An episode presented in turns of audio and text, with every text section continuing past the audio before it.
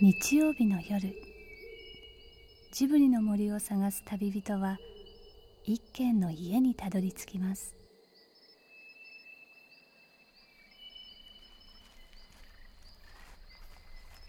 ジブリの森のラジオの川のほとり。そこに立つレンガの家はスタジオジブリ鈴木敏夫さんの隠れ家です。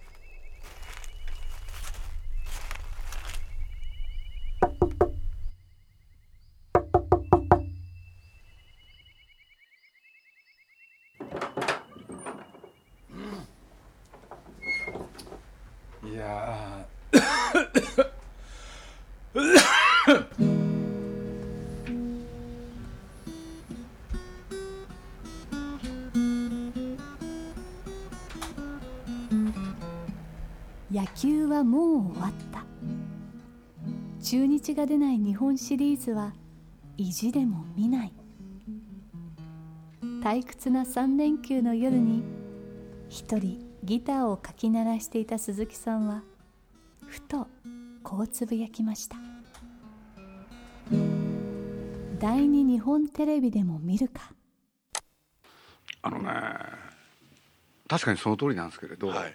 もうすぐできちゃうわけでしょ、はい。大概そうなんですけど辛いんですよね、完成してほしくないって気持ちはどっかにあるんですよ。え？そう僕いつもそうなんですよ。だって終わっちゃうわけでしょこの間が、うん。そうですね。それが終わることは分かってんだけれど、うんうんそれを迎える日までは辛いんですよ、そう今05っていうのは6月23日、うん。そう数えたらもう1か月ちょっとでしょ、うんもう本当にこの間をね、どうやって充実させて自分が生きるかっていうことを今一生懸命考えてるんですけどね、なんか死を宣告されたなんかみたいな気分なんですよねだってうん。できたものを人に見せなきゃいけないでしょ、はい。これ辛いですよね、どっかにあるんですよそれ、うん。あの見せたいっていう気分とね、ん。見せたくないっていう気分と両方あって、今はどっちかというと見せたくないっていう気分。なんでですかね？僕毎回そうです。うん。何でもそうなんじゃないですかね、なんか楽しみに待ってることってそこにたどり着くまではすごい楽しいけれど、ん。もう始まっちゃうとあれこんなんだっけってよくあるじゃないですか、うん。完成しちゃったら確かにそれはゴールそうなんですよ。ですもんね。うん。で見ちゃったら終わりですもんね。うん。それは日本テレビの動画ポータルサイト。第二日本テレビの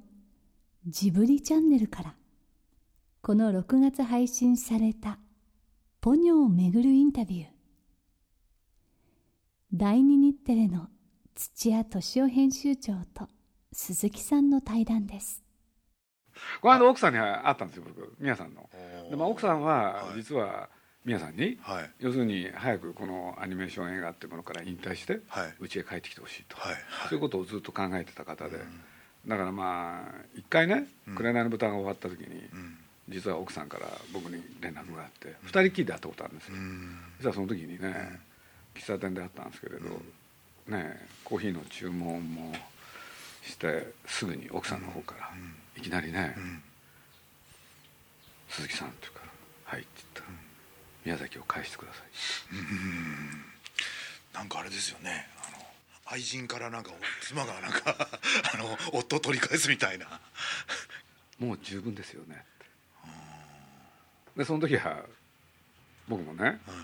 これちょっとなかなか大変だったんですよ。ほう。でまあそれから随分経ったんでね。ねこの間奥さんのとこ行ってはい。喋ってたらはい奥さんの方からはい「死ぬまで作りますよねあの人」まあ僕もねまあそうでしょうね。まあそれは諦めましたと。んうん。これで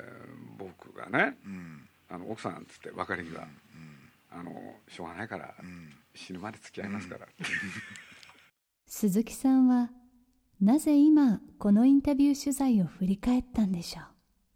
うどうでしたポニョはなんかちっちゃくて可愛かったです。子供が気に入ってたみたいなので。グランダー。だね。もう一回来ました。まあね基本的にファンタジーなんでまあ現実逃避になるといえばなるのかもしれませんが。まあ面白かったですすごい可愛くてなんかあったかくなる部分がいくつもあって何何回も泣きそうになっちゃいました。面白かったです。また2回3回見たくなるような感じではあります。なんつうの今あのコンピュータグラフィックの映画がすごい流行ってますよね。あのハリウッドなんかで。なんか要するにそれを超えるようなのをああいうアニメでこう超えようとしてるっていうそういうダイナミックなものは感じました。はい、面白かったですまあ、その創作意欲という点でですねあの、まあ、ちょっと新しい斬新なやり方だと思いましたので、えー、っとまあ、その固定観念にとらわれずにいろんなものを作れるかなっていう感じはしました。それはやっぱりあれなんですよ。どどっかでだから挑戦し続けてるっていうかね。皆さんがですか？ええ。超まあそうですね。今回その例の CG を使わない全部ま書くっていうことっていうのはやっぱり挑戦ですよね、これ挑戦じゃないんですか？大体これ誰がどんなふうな理由で言い出したのかっていうのはまあある意味こう時代あのねこういうことなんですよ、うん、要するに僕らももののけの一部からね、はい。まあ、いわゆる CG っていうのを使い始めたんですけどね、はい。はい、でやってきて約10年、そしたらいろんなね新しいその技術が開発されるじゃないですか、そうすると一度やったことがやるために古くなってくるんですよね、でそのことに対して矛盾感じてたんですよ、いや CG がダメだって言ってるんじゃないですよ、うん、CG だってね、うん、絵心があってやらなきゃいいものはできないですから、うん、だから CG があってもいいんですけれどなんか全部手書きのものも見てみたい、なんというのがなんとなくなるんですね、じゃあまあどちらかと鈴木さん初というか。というのがまあ話してるうちにそうなって。だからこれ別にチャレンジじゃわけじゃないんですよ。気分なんですね。気分。うん飽きたって。飽きた時に素直にまあ世世の中の流れっつったらおかしいですけど、ね、そういう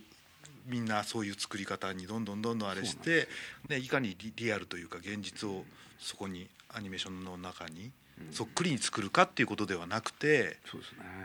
そのまあちょうどおっしゃった富岳百景あそれもありますよね。ように絵で描くことのだからまああの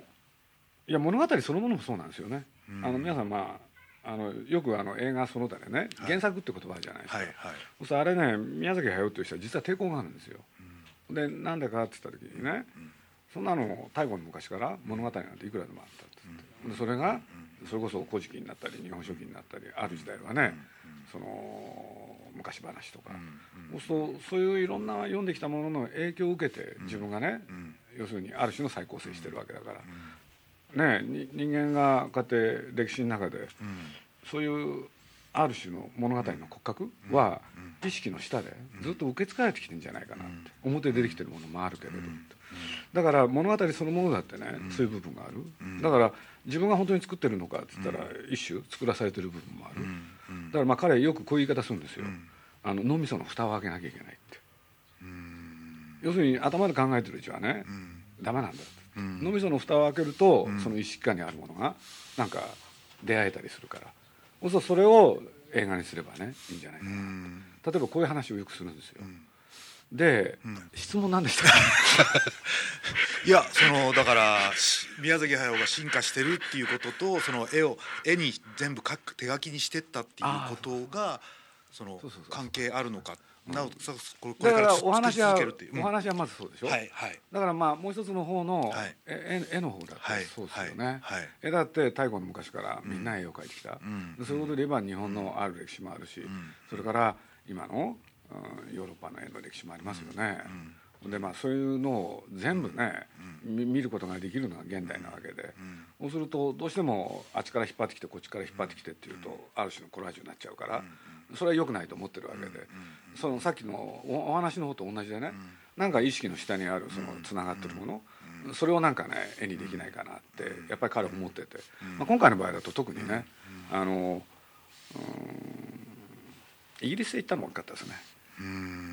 あのちょっとある時ね、はい、夏目漱石に凝ったんですよ、はい、夏目漱石に。宮崎さんが？そう、はい、でこれまああの瀬戸内海のある町へ行った時に、はい、何もやるんじゃやらないとね、うん、本がないとダメな人なんで、うん、これでまあ夏目漱石全集を手に入れて、はい、でなんで漱石に興味持ったかっていうとあの誕生日同じなんですよね。1月5日 ちょっと旧暦と新暦の違いがあるんですけどね、はいはい、これで漱石って呼んでみたらすごい面白いよ鈴木さんって言って、で崖の上のポニョもね実はそのある本から取ったんですけどね、はい、そっちの話しちゃうとまた元の質問忘れるかもしれないけど、先に言うと、いやあの門っていうのがあってあるじゃないですか、はいはいはい、そうあれね読んでいくとね僕も読んでみてはっと思ったんですけれど、うん崖の下の下に住む宗介って言葉が出てくるんですよ。そうその崖の下でしょ、うん、これ東京の話なんですけれど、うん、上に大家が住んでるっつって、ほ、んでやってるうちにね「鈴、木さん崖の下の宗介っていうのどうかな」っつって、でやってるうちにね「下じゃなくて上だよね」って。これで宗介はそのまま使うことになるんですけれど、それをポニョにして「崖の上のポニョ」ってタイトルができるんですけどね。でまあその漱石ついでに、はい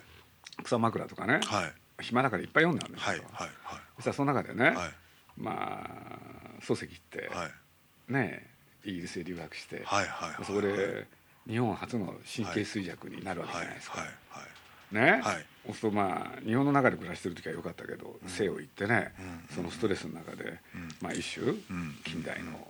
自我の目覚めとぶつかって、で悩むわけでしょ、うんそうそれにね、ちょっと同調したんです同調したんですか？そう、ちょっと俺も自我の目覚め まあかなりおね年はあのい。っ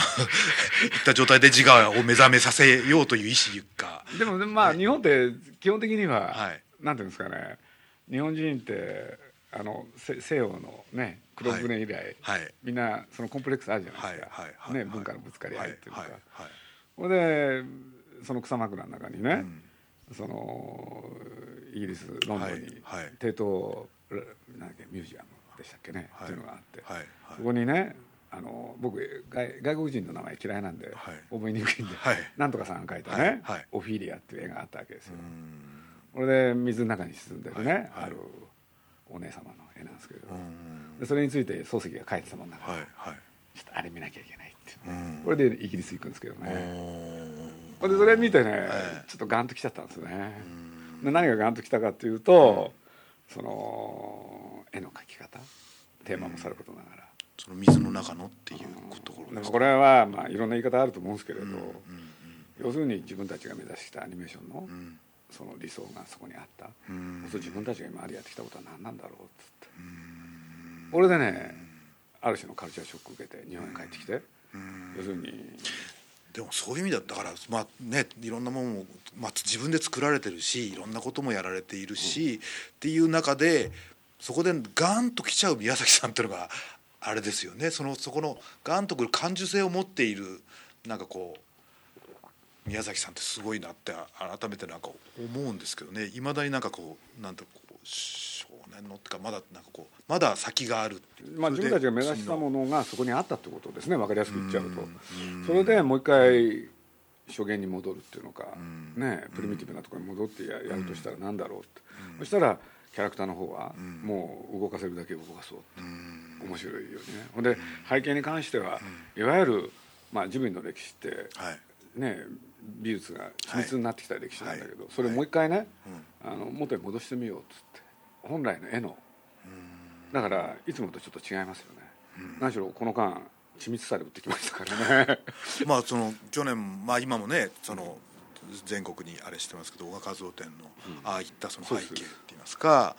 ものも含めてそのその緻密さと風の感じとか、まあ、いろんな言い方がね。そのそれはだって宮さんが小川さんと共に作ってきたジブリのセールスポイントだったわけじゃないですか、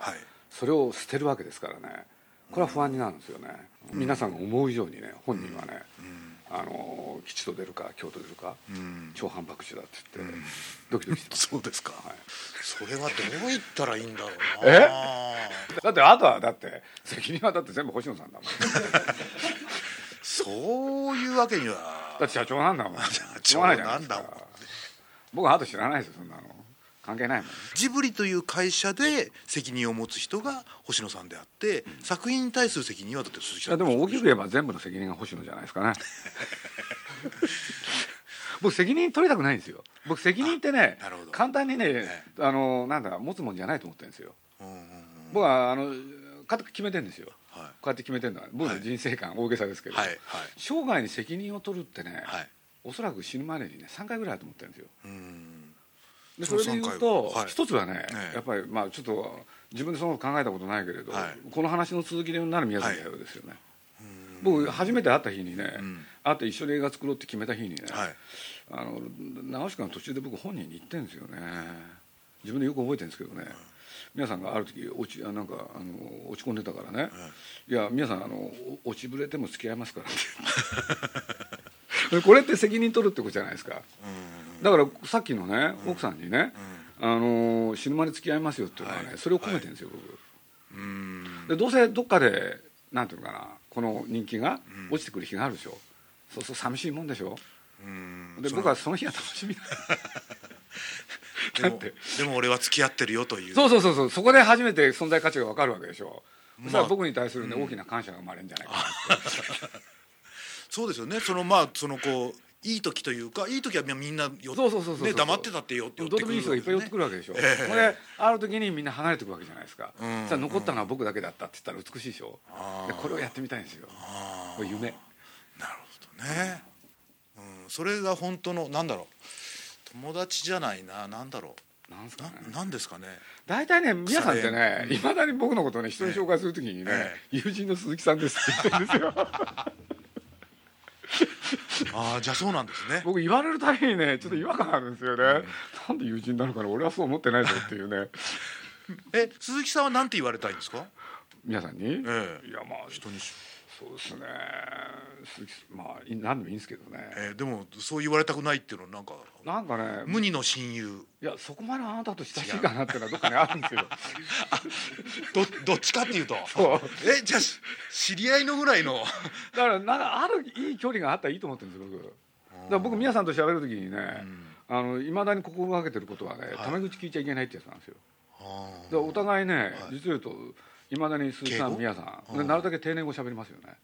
でこれはね宮崎駿と高畑勲、うん、この2人の関係見ててそう思ったんですよ、あれ長続きする秘訣ってこれだなと思ったんです、近づいちゃいけないって、それはね僕勝手にそう思ったことなんですけどね、だからいまだにちゃんとあのあ開き直るじゃなくて改まっていつも話しますよ、あの変な話ですけどそのいわゆる仕事以外の話今のだったそのポニョの以外の話っていうのはぱほとんどされないいやそうでもないですけどね。そうでもないなんかほとんど仕事以外の話ですよね。ああ、うん、やっぱりじゃあ友人なんじゃないですか？でも毎日喋ってるんだよね。最近またね向こう暇だから一日喋る時間長いんですよ。今ちょうどその間のエアポケットみたいな。昨日も話したよそれっていうね。映画「崖の上のポニョ」は今アメリカやヨーロッパアジアでの公開に向けて動き出しています。マネーの津波が押し寄せた世界各地へ。ポニョとソウスケはまた小さなボートで漕ぎ出してゆきます。そして鈴木さんはこの土屋さんとの対談を海外でポニョを理解してもらうためのプロモーションツールにするそうです。宮崎さんというのは鈴木さんから発注を受けて作る人なんですか？基本はそうですよ、うん、だから僕は何も言わないとね、うん、鈴木さん早くそろそろ行ってよって言うんですよ。何すかって言ったらね、うん、作れって言ってよって言うんですよ。それ面白いな。うん。でこの間もね、この終わった後ね美術館アニメやることになってるんですけどね、はい、僕はイライラしてるんですよ、僕は皆さんにね「皆さんどうしたんですか?」っつったらね「鈴木さん美術館アニメどうすんの?」って「いや皆さん作ってほしいんですけどね」っつって「俺は注文は受けてない」って じゃあ分かりましたよ今注文します。3本作ってください」って「だや日本にしてよ」とか こういうやり方なんですよ。そうか面白いな。ね注文がなきゃ俺だってできないもんだから注文するんですよ。アーティストってやっぱ自分の作りたいものを作ってそれがど世間にどう評価されようとっていう。ところが。そていうかね。僕ね、ええ、もう一つ思うのはね、え、その今のアーティストっていうんですか、はい、っていつ生まれたんだろうって考えるんですよね、うんうんうん、例えばそれこそミケランジェロとかね、はいはいは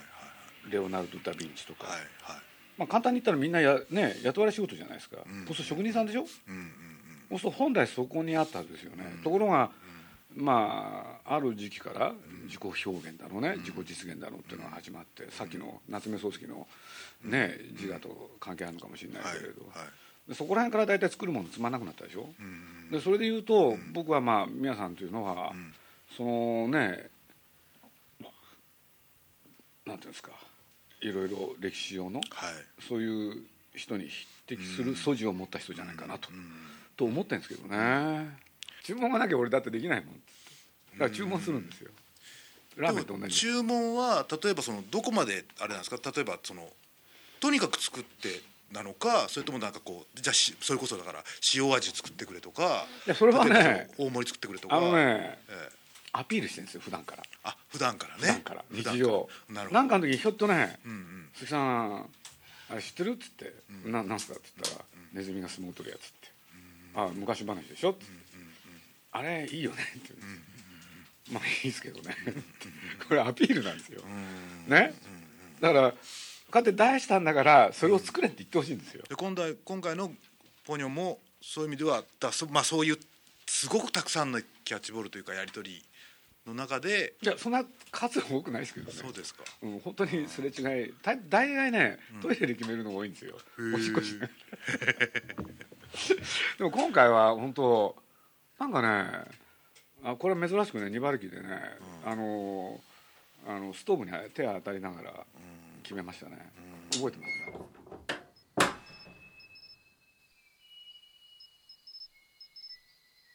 鈴木敏夫のジブリ汗まみれ。今夜の出演はスタジオジブリ鈴木敏夫。そして第二日本テレビ土屋敏夫さんでした。